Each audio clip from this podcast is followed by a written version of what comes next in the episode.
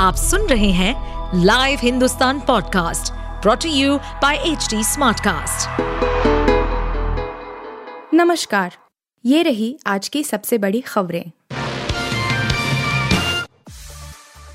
महाराष्ट्र में पवार परिवार बिखरा तो अब शुरू हो गई ठाकरे परिवार में सुलह की चर्चा। महाराष्ट्र के सियासी समीकरण तेज़ी से बदल रहे हैं।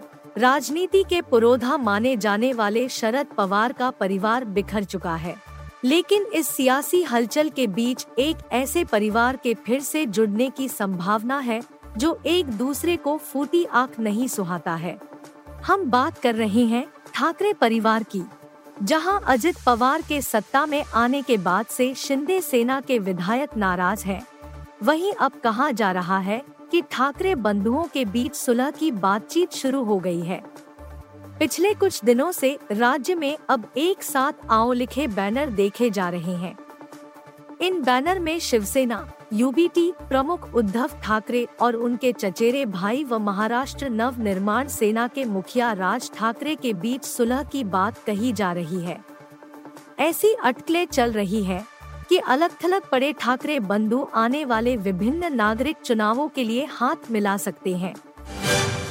131 दिन से जेल में बंद मनीष सिसोदिया को हाई कोर्ट से झटके पर झटका, अब सुप्रीम कोर्ट से मांगी राहत। दिल्ली के पूर्व उप मुख्यमंत्री और आम आदमी पार्टी, आप, के नेता मनीष सिसोदिया ने सुप्रीम कोर्ट का दरवाज़ा खटखटाया है। शराब घोटाले में आरोपी सिसोदिया को दिल्ली हाई कोर्ट ने सीबीआई और ईडी केस में जमानत से इनकार कर दिया था।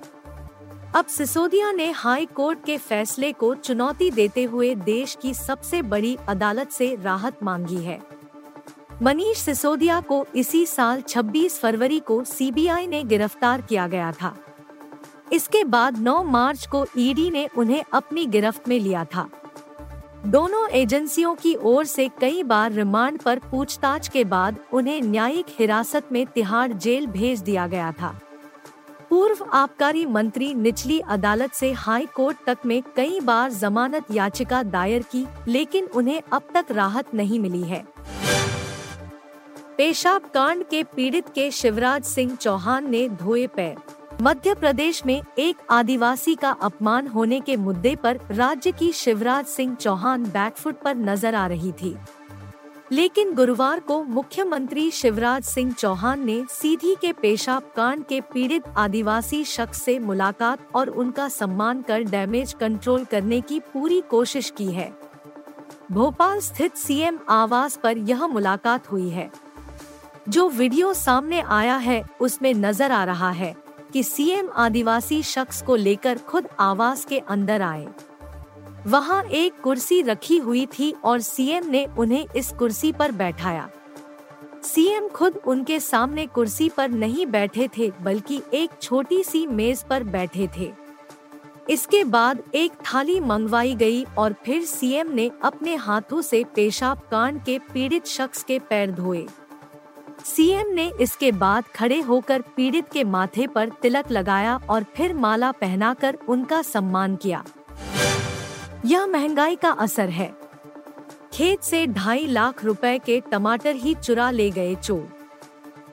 कर्नाटक में एक महिला के खेत से कथित तौर पर दो दशमलव पाँच लाख रुपए के टमाटर चोरी हो गए।